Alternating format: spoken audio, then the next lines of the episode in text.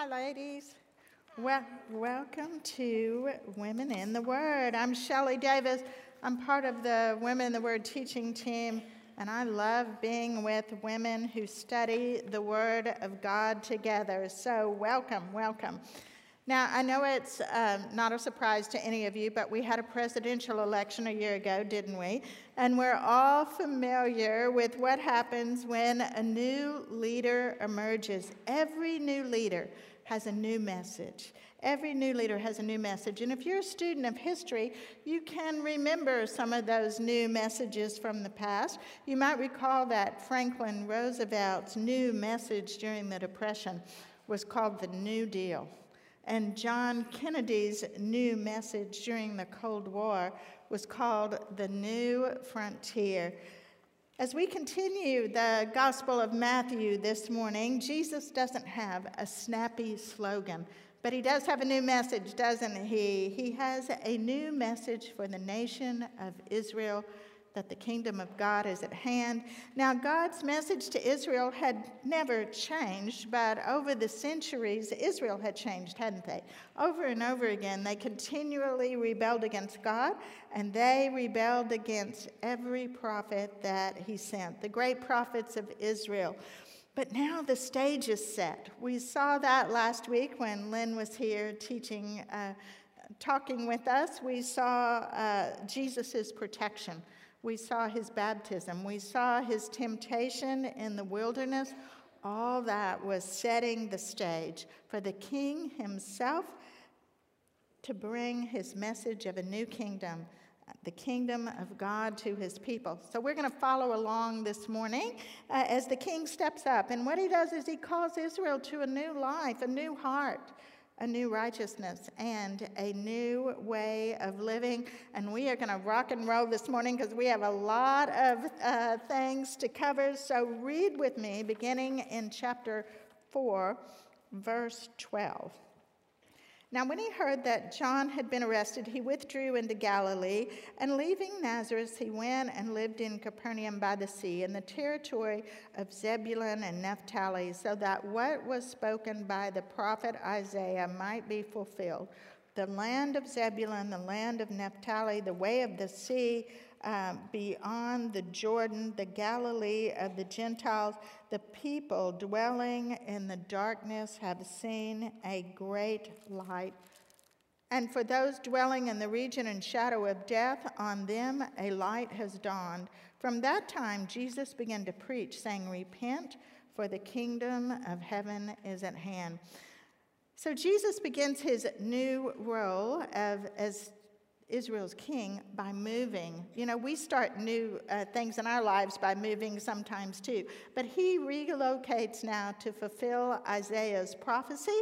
He moves north to Galilee after a time in the wilderness and his baptism in the Jordan. You might want to look at that later on your map. Now, it doesn't talk about Capernaum here in the prophecy, does it? It talks about Neb, uh, Zebulun and Naphtali. And these were Old Testament names um, that were closest to what is called Galilee in Jesus' day. He moves to Capernaum from Nazareth. Uh, it's just a short distance away.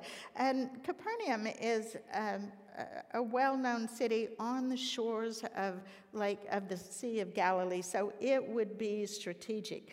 And after he moves to Capernaum, we see Jesus' ministry begin with the words, from that time. You might want to circle that in your Bible because those are significant anytime we see those. From that time signals um, from the time that John was arrested and Jesus moves to Capernaum. From that time, he begins his public ministry. He begins to preach. Uh, publicly, and his message was the same as John's, wasn't it? His message to Israel had not changed. It was repent, for the kingdom of heaven is at hand. You need Israel to turn from your rebellion against God and recognize the arrival of the king and the kingdom. Now, while he was preaching in Galilee, Jesus does uh, something that the rabbis of his day actually did. He calls his own following, his own group of disciples. This wasn't an unusual thing to do for rabbis, and he does that in um, beginning in verse 18. Read with me. While walking by the Sea of Galilee, he saw two brothers, Simon, who was called Peter, and Andrew, his brother, casting a net into the sea, for they were fishermen. And he said to them, Follow me, and I will make you fishers of men. Immediately they left their nets and followed him. And going on from there, he saw two other brothers, James, the son of Zebedee, and John, his brother, in, in the boat with Zebedee, their father, mending their nets, and he called them. Immediately they left the boat and their father and followed him. You know, Matthew's focus here really is on the authority of Jesus. Notice how he speaks here. He speaks as a king calling his subjects. He doesn't uh, mince words here. He doesn't say, hey, you guys want to hang out with me for just a few minutes? He calls as a king, calling his subjects, and these four fishermen actually respond exactly that way. Now, probably they knew who Jesus was. They may have encountered him if they had been followers of John the Baptist, and certainly they've heard uh, rumblings about his teaching and who he might be. But even if they already knew who he was, this is a pretty remarkable scene, I think. Matthew writes that Peter and Andrew immediately left their nets. Now, that's something fishermen would never do. These were tools of their trade. They were valuable, they were expensive. They wouldn't have just dropped them and walked off. And James and John did something even more remarkable. They left their own father. They got out of the boat with their dad and just walked off. I imagine that was some dinner table conversation later on. We don't know whether um, the father uh, actually knew who Jesus was or had some inkling that this was going to happen. What we do know from looking at Jesus and these four men there is that these men walked away from everything that had been important in their life. They walked away from their work, from their livelihood, from their possessions, and from their family. And they did it to obey without question the call of the King of Kings on their lives. And you know, Jesus had the right to do that, didn't he? He is the King of Kings. And when he calls, his subjects have no choice but to obey. And as these men began following Jesus, he preaches um, with them at his side to huge crowds that the kingdom of heaven is real and in their midst. And as he preaches, he heals every type of disease and infirmity that's brought to him, and that validates his claim that they haven't made a mistake in following him. He is the king that called them out of their everyday, ordinary life. He validates his role as king by performing miracles that only the King of Heaven could perform and accomplish. Look at verses 24 and 25 with me in chapter 4. So his fame spread throughout all Syria, and they brought him all the sick, those afflicted with various diseases and pains, those oppressed by demons and epileptics and paralytics, and he healed them.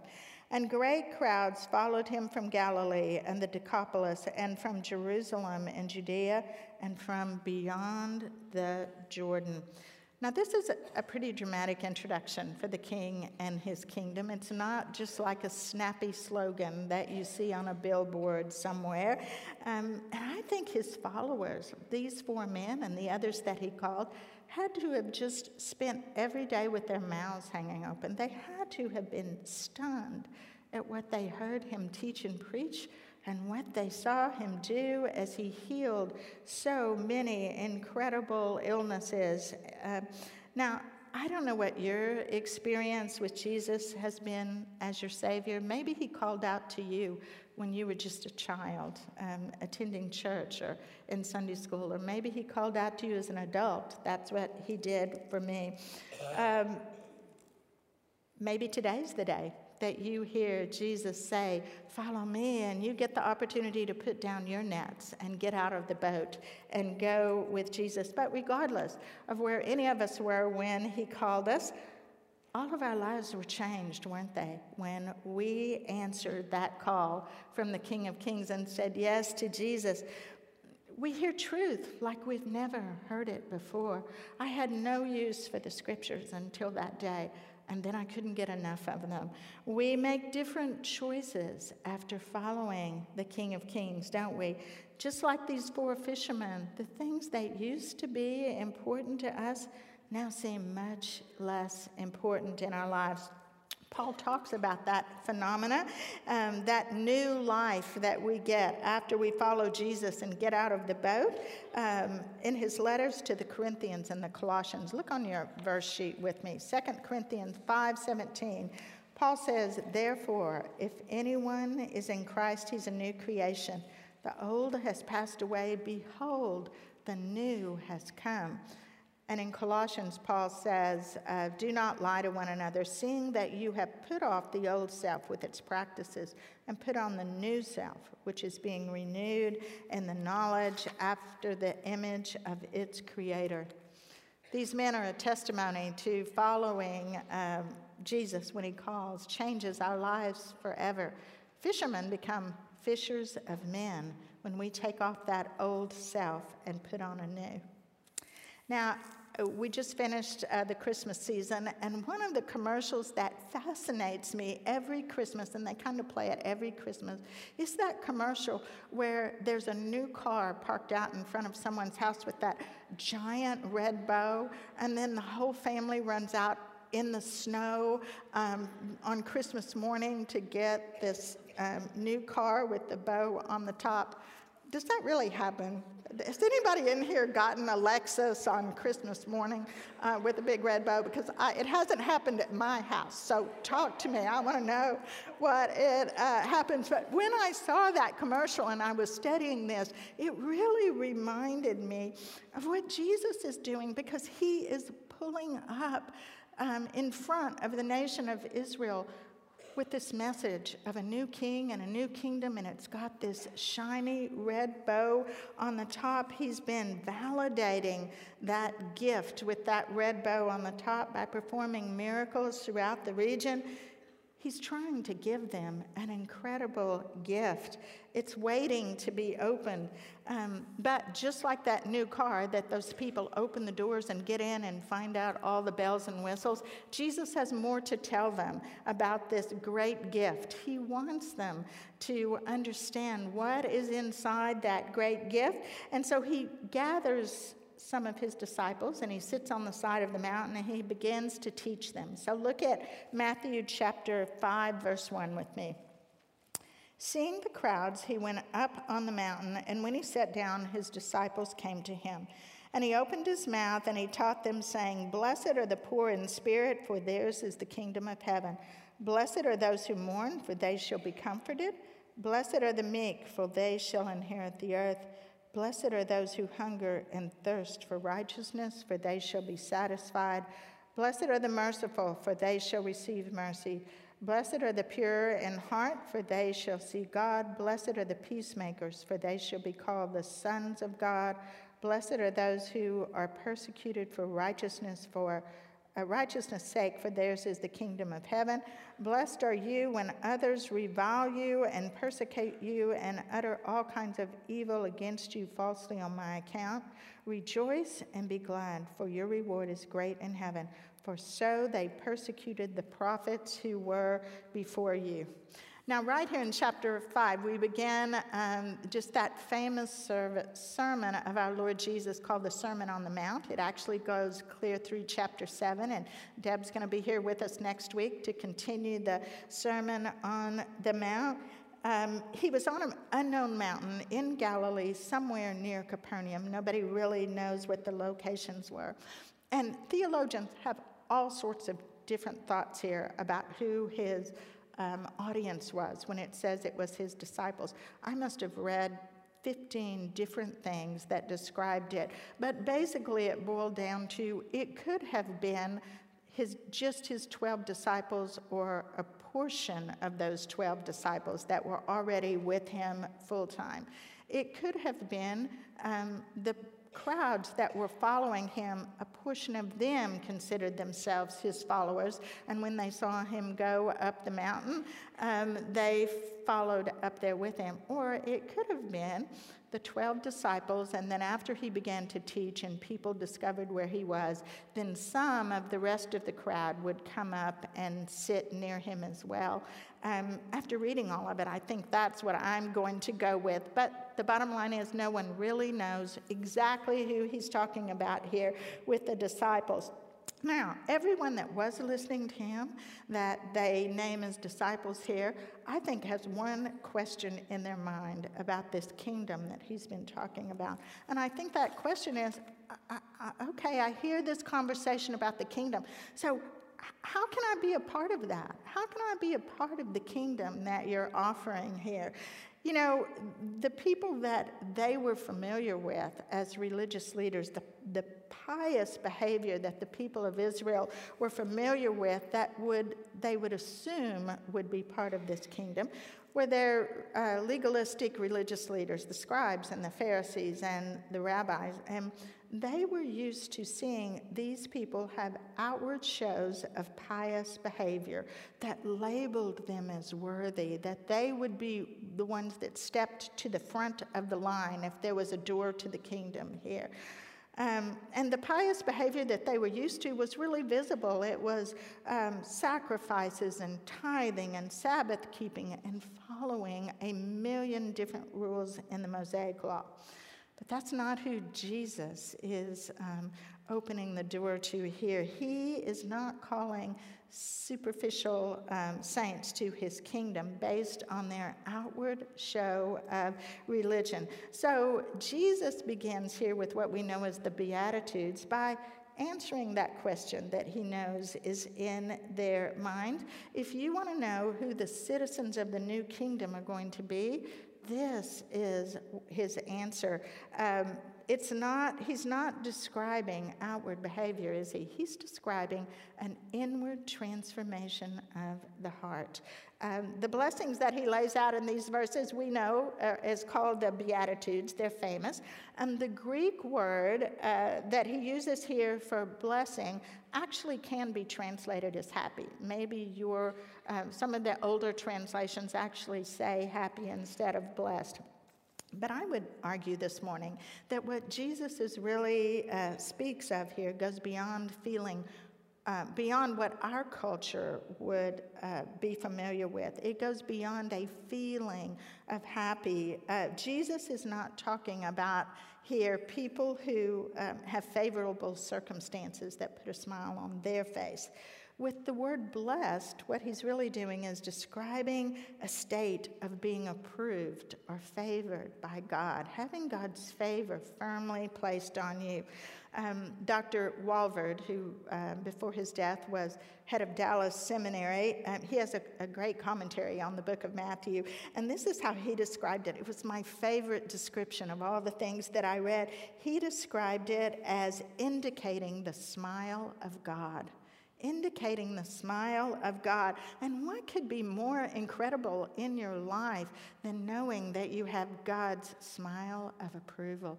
My little grandchildren, whenever they're over and they're doing something, you know, they look up to see if I'm going to smile at them or frown at them. If they're into something and they want God's smile of approval is certainly more worthy. Jesus is describing um, here God's smile of approval. And the first smile of approval or blessing that he talks about is given to those who are poor in spirit. Now, being poor in spirit is someone who understands that apart from God, they can have no spiritual resources. There's nothing in us that can conjure up a spiritual life apart from God Himself. In fact, one theologian described it as being beggarly poor beggarly poor. He calls it so desperately poor in ourselves when it comes to spiritual resources that we recognize that we have to have outside help from God Himself. Now, the next smile of approval from God goes to those who mourn. And of course, we all um, look at evil around us in the world and it makes us sad. But this is really talking about those people who desperately mourn and completely grieve by their own personal sin by their own personal sin. That a day when they recognize that um, they have been in sin, it drops them to their knees because they are so grieved. Now, the third blessing or smile from God is for the meek. Now, meekness um, is generally described as someone that's gentle and quiet and submissive. And in our culture, it's not a very valuable thing to be meek, is it? You wouldn't put it at the top of your resume if you're looking for a high powered um, job. But you know, the scriptures actually describe Moses and Jesus both as being meek. Meekness is that heart quality that allows us to have willing submission to God. Think about it. Think about it. Only those who are, have submission as part of their spirit willingly go to their knees when God speaks to them. The next blessing is for those whose heart's desire is for personal righteousness, personal righteousness. And what their heart longs for um, is to conform to God's standard of right and wrong, not the world's standard of right and wrong or their own standard of right and wrong, but their heart really seeks to know what is God's standard of right and wrong, and then they want to live that out in their life. It's a passion for holiness to prevail in themselves and in the world. Someone told me recently about a young teenager um, that they had dropped off for a sleepover, and he had a backpack. And you know, they said, "Okay, did you get everything that you need in your backpack?" And and he replied, "You know, I just brought my Bible. I don't think I'm going to need anything else." And I thought, "Wow, that is a desire for personal righteousness when a teenager only takes a Bible with him." Um, now, these first four blessings are actually related to um, uh, characteristics of God, and they talk about um, our vertical relationship with God. The next four blessings we talk about are horizontal. They talk about, uh, they have to do with how our hearts treat others well rather than how our hearts reflect um, the character of God. And if you think back with me to when we studied the Ten Commandments, they did the same thing, didn't they? The first four Ten Commandments were vertical, the next six were horizontal. Jesus lays out um, the hearts of those who will dwell in his kingdom in the exact same way. Those hearts connect vertically to God and horizontally to the people around them and live out the first and greatest commandment love the Lord your God with all your heart, mind, and soul, and love others as yourself. So, the next thing he speaks of as he talks about hearts that treat others well is the merciful. And the merciful actually demonstrate God's own mercy to those around them. And after that, Jesus talks about the pure in heart. And these are people whose inner motives stand up to scrutiny. Can you imagine if people were able to scrutinize your inner motives for everything you said and did, if it flashed up there on the screen, if you greeted someone with a smile and your motive for doing that was put up there? Sometimes it would be good, and sometimes it wouldn't be all that good. Look at Psalm 24 3 on your verse sheet with me. This describes uh, the pure in heart. Who shall ascend the hill of the Lord, and who shall stand in his holy place? He who has clean hands and a pure heart, who does not lift up his soul to what is false, and does not swear deceitfully. Now, the next heart that relates to the people around them are the peacemakers. Um, these are those that reflect God's own character because they share God's heart for reconciliation. And these are people that work hard for harmony, work hard for harmony um, rather than discord. Those, these are people that we should all have in our life because they forgive and forbear. Um, we should all be this person in other people's lives as well.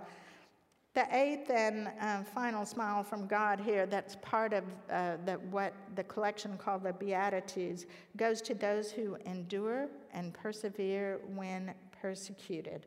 Now, if you were to take these eight Beatitudes and compare them, of these eight um, heart actions of those who are going to reside in Jesus' kingdom and compare them to the Pharisees who think they're standing right at the door to enter into the kingdom of heaven, they wouldn't measure up very well, would they? Because the Pharisees were not poor in spirit. They were not meek. They were not, certainly not mourning sin in themselves and others. They had simply been trained in ceremonial outward displays of righteousness, not inward transformation of the heart based on the character of God Himself. Now, I want you to drop your eyes down to verse 11 here because this is a very interesting verse in this um, beginning of the Sermon of the Mount because it says, Blessed are you when others revile you and persecute you and utter all kinds of evil against you falsely on my account. Um, and then verse 12 says, Rejoice and be glad, for your reward is great in heaven, for they so persecuted the prophets who went before you. Now, this verse actually just expands that last uh, beatitude about perse- being persecuted for righteousness. But what it does is Jesus makes it personal for those people that are right there sitting at his feet. He's not talking here about generalities in the kingdom of heaven anymore, he's talking to them about them. Um, now, the prophets were mistreated because they followed God. So when Jesus tells those that are sitting at his feet that they're going to be mistreated for following him, they know what he's telling them. They know that he is admitting to them I am God as well. I am the Messiah. I am King of Kings. And just because the prophets were uh, the prophets were persecuted for following God, you will be following the Messiah and be persecuted as well. It has to be an aha moment on that side of that mountain for the people that were listening to him. I think they were poking each other and saying, Do you hear what he's saying? He's saying he's God, and we will be persecuted for following him. Now, in our world today, profiling people is controversial, isn't it? And it's considered wrong when you um, uh, make a judgment about someone in an airport based on their nationality or their skin coloring. But I think that's what Jesus is doing here. I think he's profiling. He's describing the hearts of the people who are going to populate his kingdom. This is what the citizens of the kingdom of heaven are going to look at look like, and the blessings of kingdom dwelling are going to be theirs. When you dwell in the kingdom, you are going to have the blessings of kingdom living, and those living in the kingdom are going to be comforted. They're going to be satisfied. They're going to be called the sons of God. They're even going to see God Himself. Subjects of the king are going to know him personally. They're going to know him personally and have every single one of the blessings of kingdom living that he talks about here. But the keys of the kingdom are not going to be given to the Pharisees and the scribes who have outward shows of pious uh, religion. The keys to the kingdom come to those who have a new heart who bow to the King of heaven. A new heart that Israel desperately needs, and Jesus is trying to point out to them. Jesus is describing that to them here on the side of the mountain. The prophet Jeremiah says this about Israel's need for a new heart. Jeremiah 24 7 says, And this is God, I will give them a heart to know that I am the Lord they shall be my people, and I will be their God, for they shall return to me with their whole heart.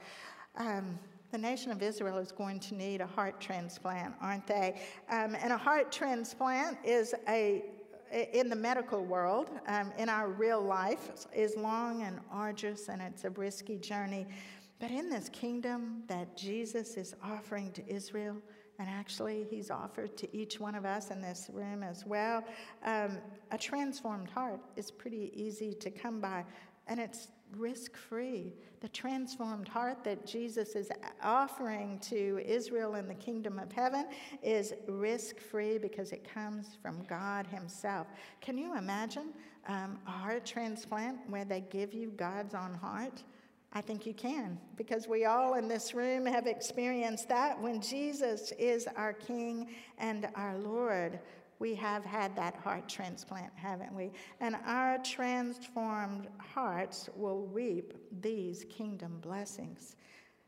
And those who miss the blessings because they decide to walk into their own kingdoms and follow different kings, that should break all of our transformed hearts. Now, Jesus moves on here as he's talking on the side of that mountain, and he just addresses those that he knows are going to be in the kingdom. Uh, he talks about uh, salt and light. He calls them salt and light in verses 13 and 14. Uh, and he does that because the people that are in uh, part of the kingdom of heaven are going to be a preserving force, they're going to be a shining light throughout corrupt cultures and societies of the world. Uh, we had a great discussion in the leaders small group this morning about this, and everybody had such uh, incredible things to say. I hope your um, small group had a chance to discuss what it means to be salt and light as well. I saw a great example of it last Friday uh, with the March for Life. The March for Life associated um, uh, with the uh, um, anti abortion movement. these were kingdom dwellers in the March for Life, um, and they were standing up for the unborn in order to season this culture. We have a culture that has embraced um, abortion, but uh, in the March for Life, they were seasoning our culture with the flavor of truth and mercy, and they were preserving righteousness. And when I um, saw the um, video feed on the TV about the march and the speakers, it was truly a light shining out to expose a lie, expose a lie about the ignorance that unborn babies are not babies. It was a perfect illustration of Jesus' words here in verse 13 and 14. Kingdom dwellers are going to be a preserving force and a transforming light in a corrupt world that gives God the glory. Okay, let's read a little bit more here together. Look at verse 17.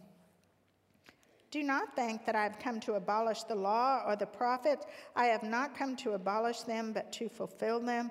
For truly I say to you, until heaven and earth pass away, not an iota, not a dot will pass from the law until all is accomplished. Therefore, whoever relaxes one of the least of these commandments and teaches others to do, the same will be called least in the kingdom of heaven, but whoever does them and teaches them will be called great in the kingdom of heaven.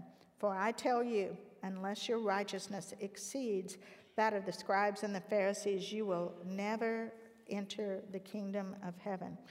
Um, so here, Jesus presents himself as the Messiah and the King to the people.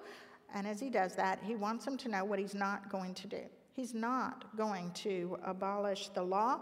He's not going to teach anyone else to do it. In fact, he stands on the authority of the law. It will never pass away until every tiny dot has been um, fulfilled, and he has come to fulfill the law.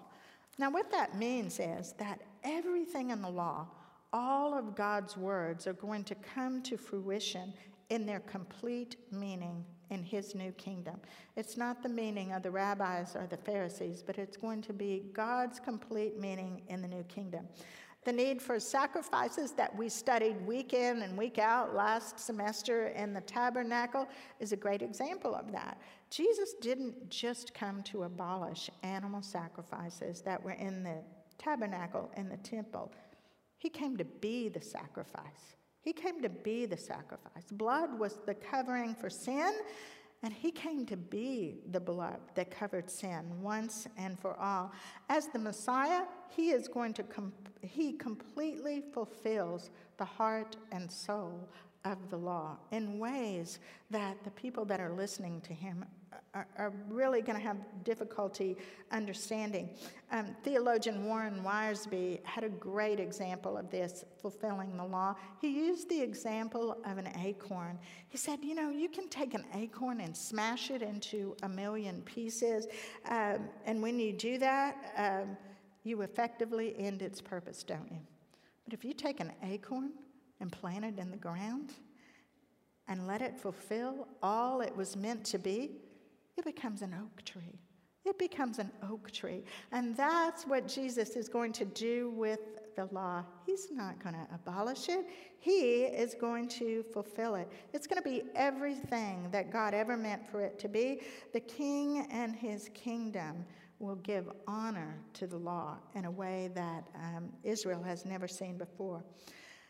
Now, along with um, complete fulfillment of the law here that he's explaining to those disciples sitting at his feet, uh, he also presents for them a new standard of righteousness.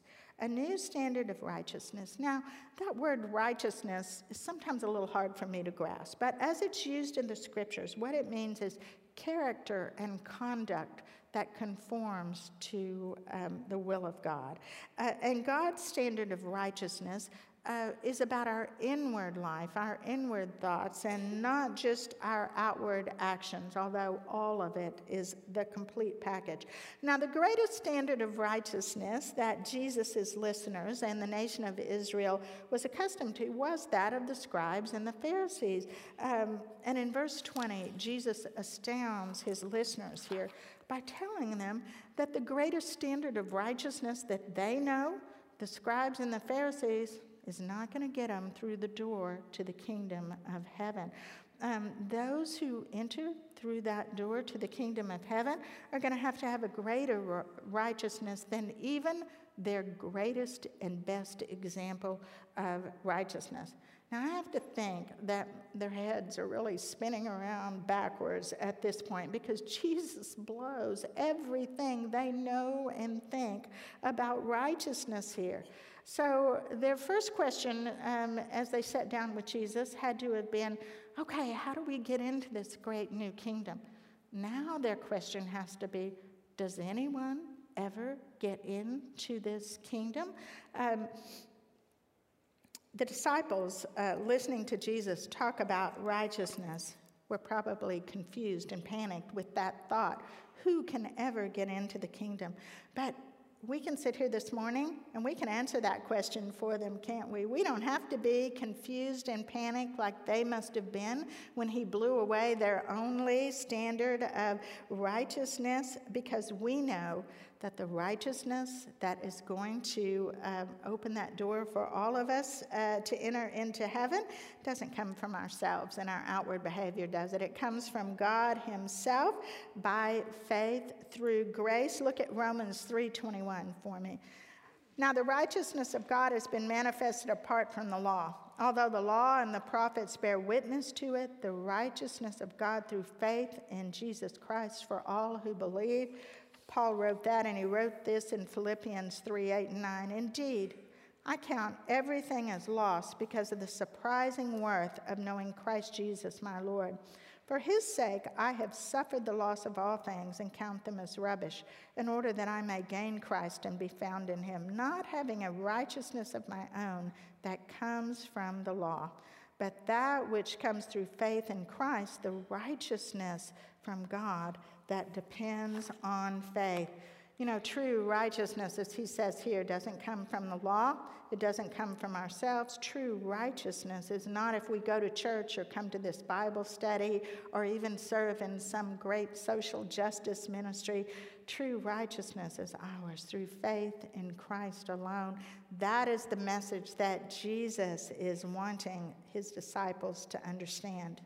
Now, these last few verses of chapter 5 give his uh, give a picture to what he's talking about here. He talks about in these last few verses, um, up until the end of chapter 5, what it looks like when you surpass the righteousness of the scribes and the Pharisees. He takes six illustrations of their strict interpretation of the law and he contrasts it with God's true and real intent of the law.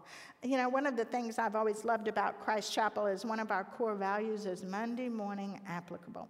So when our pastors stand on this stage on Sunday and they teach the truth of the word to you, um, they don't just give you rules and regulations. Um, what they give you is what does it look like in your life on Monday morning? Um, Jesus does that here. He doesn't just give them this strict rule of the law, he expands these six illustrations so that they will know what righteousness that exceeds that of the scribes and Pharisees really look like.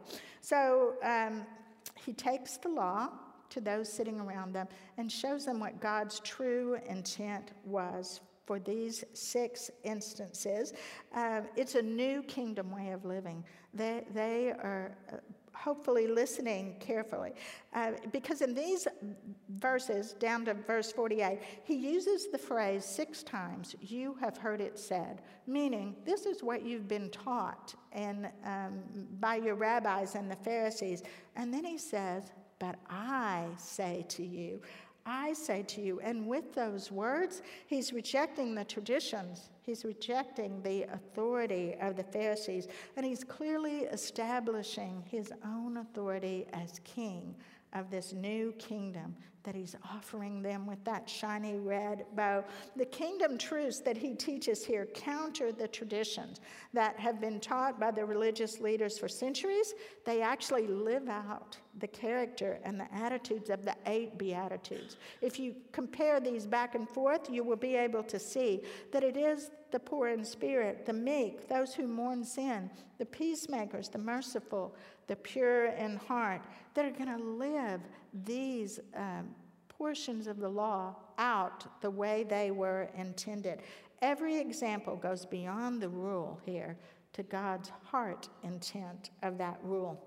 Now, we don't have time to look at every single one of these. We're going to skim through them just a little bit. But he starts with anger, and he talks about murder here. Look at verse 21. Um, it says, You have heard that it was said, to those of old, You shall not murder, and whoever murders will be liable to judgment.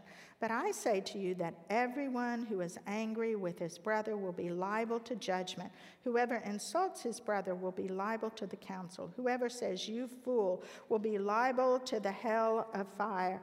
Um, so if you are offering a gift at the altar and there remember that your brother has something against you, leave your gift there before the altar and go.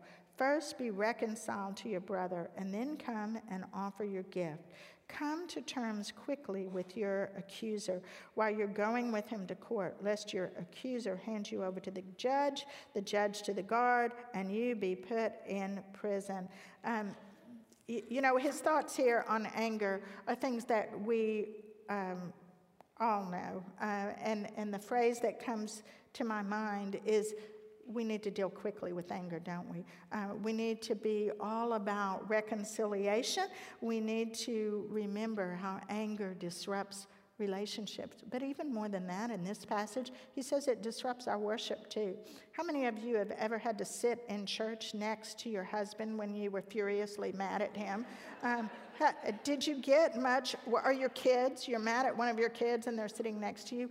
Your heart does not worship, does it? It totally does not worship. We must deal quickly with our anger, or there going to be um, repercussions. He talks about being thrown in jail here, but we have repercussions to our anger um, physically, don't we? Sometimes we begin to develop um, headaches or upset stomachs or whatever because we're so angry with someone in our life.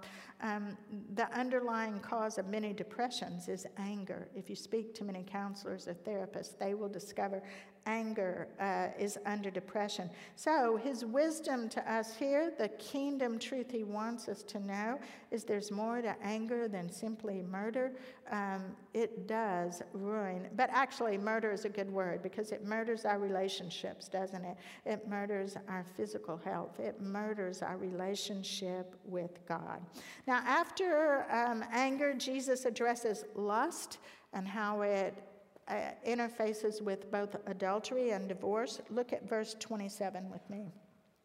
You have heard that it said that you shall not commit adultery, but I say to you that everyone who looks at a woman with lustful intent has already committed adultery with her in his heart. If your right eye causes you to sin, tear it out and throw it away, for it is better that you lose one of the members of your whole body, uh, one of your members, than that your whole body be thrown into hell. And if your right hand causes you to sin, cut it off and throw it away, for it is better that you lose one of your members than your whole body into hell. And about divorce in 31, he said, It was also said, Whoever divorces his wife, let him give her a certificate of divorce. But I say to you that everyone who divorces his wife, except on the ground of sexual immorality, makes her commit adultery, and whoever marries a divorced woman commits adultery. Now, when he's talking about lust and dismemberment here, there is no scriptural support for dismembering your body over um, lust. What he's really trying to do here is with this um, hyperbole, he's emphasizing that in the new kingdom, the severity of lust has to be recognized. It hasn't been recognized in the nation of Israel. In his new kingdom, it needs to be recognized. You know, sexual sin does begin with the eyes, doesn't it? And then it mulls itself around in the mind with impure thoughts. King David in the scriptures is a great example of this, isn't he? That's how his sin with Bathsheba began, with lusting over um, her bath on a rooftop, and it ended up with the murder of her true husband. You know, the rabbis of Jesus' day were more inclined to see adultery really as just an external problem, an external problem. It was just the sin of stealing someone else's wife. But Jesus makes it very clear here that in his new kingdom, um, sexual relationships that take place in the brain are just as much a sin as those that take place in the bedroom. Um, he moves quickly here from talking about um, lust and adultery to talking about divorce. Um, now, anytime as a family, we have a conversation about hard topics like divorce. It can be a painful conversation because I think every single one of us in this room has probably been touched by divorce in some way. It touched us personally, or our children, or our parents, or even our best friends.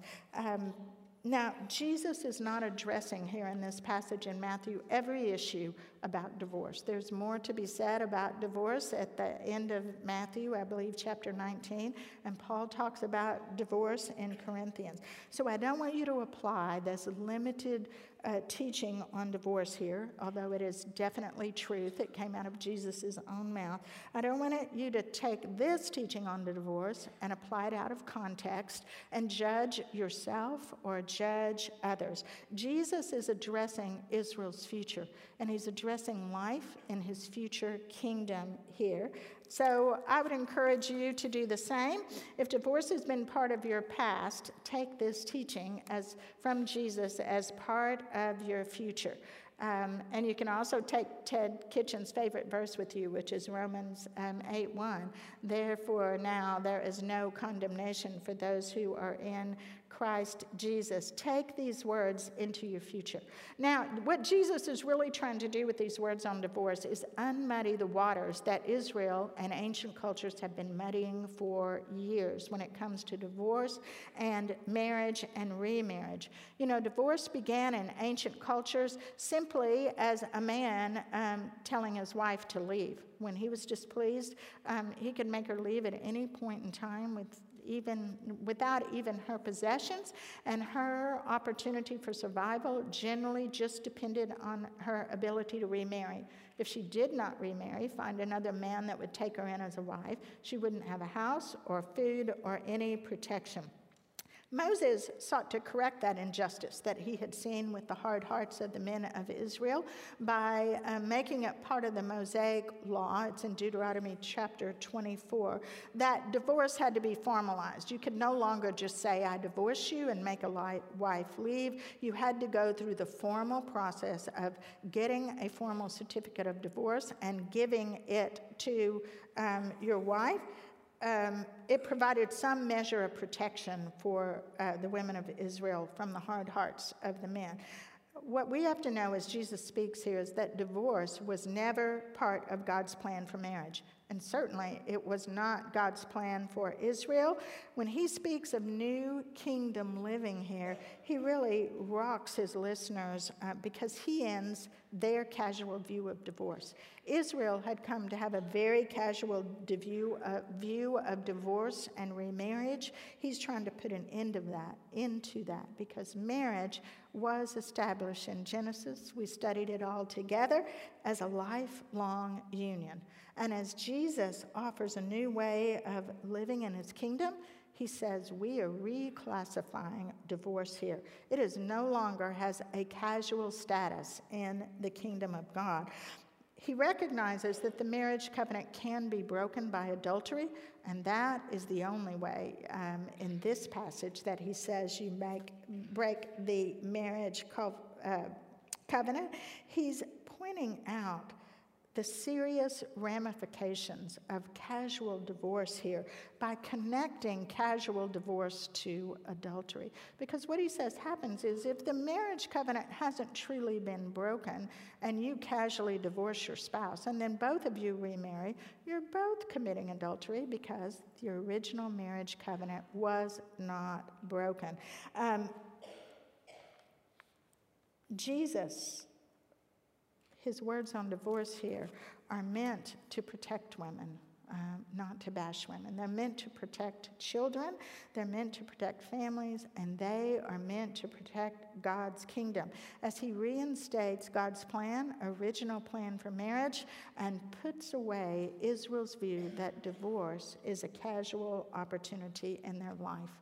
Now, if anytime we talk about divorce, it's troubling to you, um, um, come see me or see Amy Foster, Lynn Kitchens. We can share with you the rest of the passages on divorce. Now, um, Jesus also addresses oath taking and retaliation here. We don't have time to consider those. What I want you to know as you read these scriptures is they are principles, not rules. The principle for oath taking is we don't usurp God's name and insert it into every one of our conversations. We simply let our yes be yes and I know be no. And the principle behind um, retaliation um, is that uh, we don't. Um, we don't vindicate everything that happens to us in our life. We are long suffering. Someone this morning said this is a scripture that talks about fighting fair. What we want to do is never escalate a conflict. And that's his principle of retaliation here. Never escalate a conflict. But um, we're going to finish up here with the final uh, teaching that he has on for the nation of Israel in verse 43. Read that with me. You have heard that it was said, You shall love your neighbor and hate your enemy. But I say to you, love your enemies and pray for those who persecute you, so that you may be sons of your Father who is in heaven. For he makes his sun rise on evil and on good, and sends rain on the just and on the unjust. For if you love those who love you, what reward do you have? Not even the tax collectors do the same. And if you greet only your brothers, what more are you doing than others? Do not even the Gentiles do the same? You therefore must be perfect as your Father in heaven is perfect. The rabbis had added this portion about hate your enemies to the Mosaic law. It wasn't there originally, uh, but Jesus is not going to let it stand in his new kingdom. He is going to take it out. For kingdom dwellers who are going to be sons of God, righteousness means you must persist in love, even when it seems unreasonable and unlikely. Loving others, both the good, the bad, the just, and the unjust, follows God's own example. And actually, it is a true measure of godliness and maturity. We're not godly if we're not doing it God's way, are we?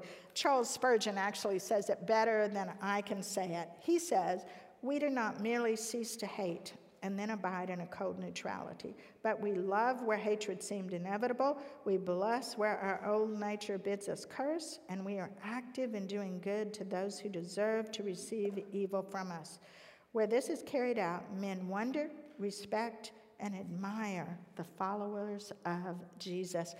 When Jesus exhorts his followers to be perfect in verse 48, what he's really talking about here is maturity. This Greek word translated perfect here also means completeness and maturity. And he ends this passage on love with that exhortation to maturity because it's a mature love that loves its enemies and prays for them. It's a mature love that causes others to notice and respect and admire his followers. You know, for the last two semesters, as we studied Exodus, we talked about how God's presence in the midst of Israel um, caused others uh, to notice they were different. It caused others to notice that they had a God that protected them and cared about them and changed their lives. Jesus finishes these six illustrations of righteous living in his kingdom, and he exhorts his disciples to a maturity that even loves enemies. He's doing the exact same thing as we saw in Exodus. He's setting a new kingdom, a new standard of kingdom living that are going to show the world around kingdom dwellers that they're different, that they have a God that is different. And when each of us, as citizens of his kingdom, love others well, we not only fulfill. Um, uh, the message to love our enemies. We tell the world that we are his disciples. Look at John 13 34 on your verse. A new commandment I give you that you love one another just as I has loved you. You are also here to love one another. By this, all people will know that you are my disciples if you have love for one another. That's how we tell the world we're his disciples. It's a new king, a new kingdom, a new standard of kingdom living. Pray with me. Father, the truth of your word is real, and we just ask that it would go deep in our hearts and we would have transformed hearts that allow us to step into your kingdom. I thank you for these women, their faithfulness to you, and I pray these things in the name of our Lord and Savior Jesus Christ. Amen. Thanks.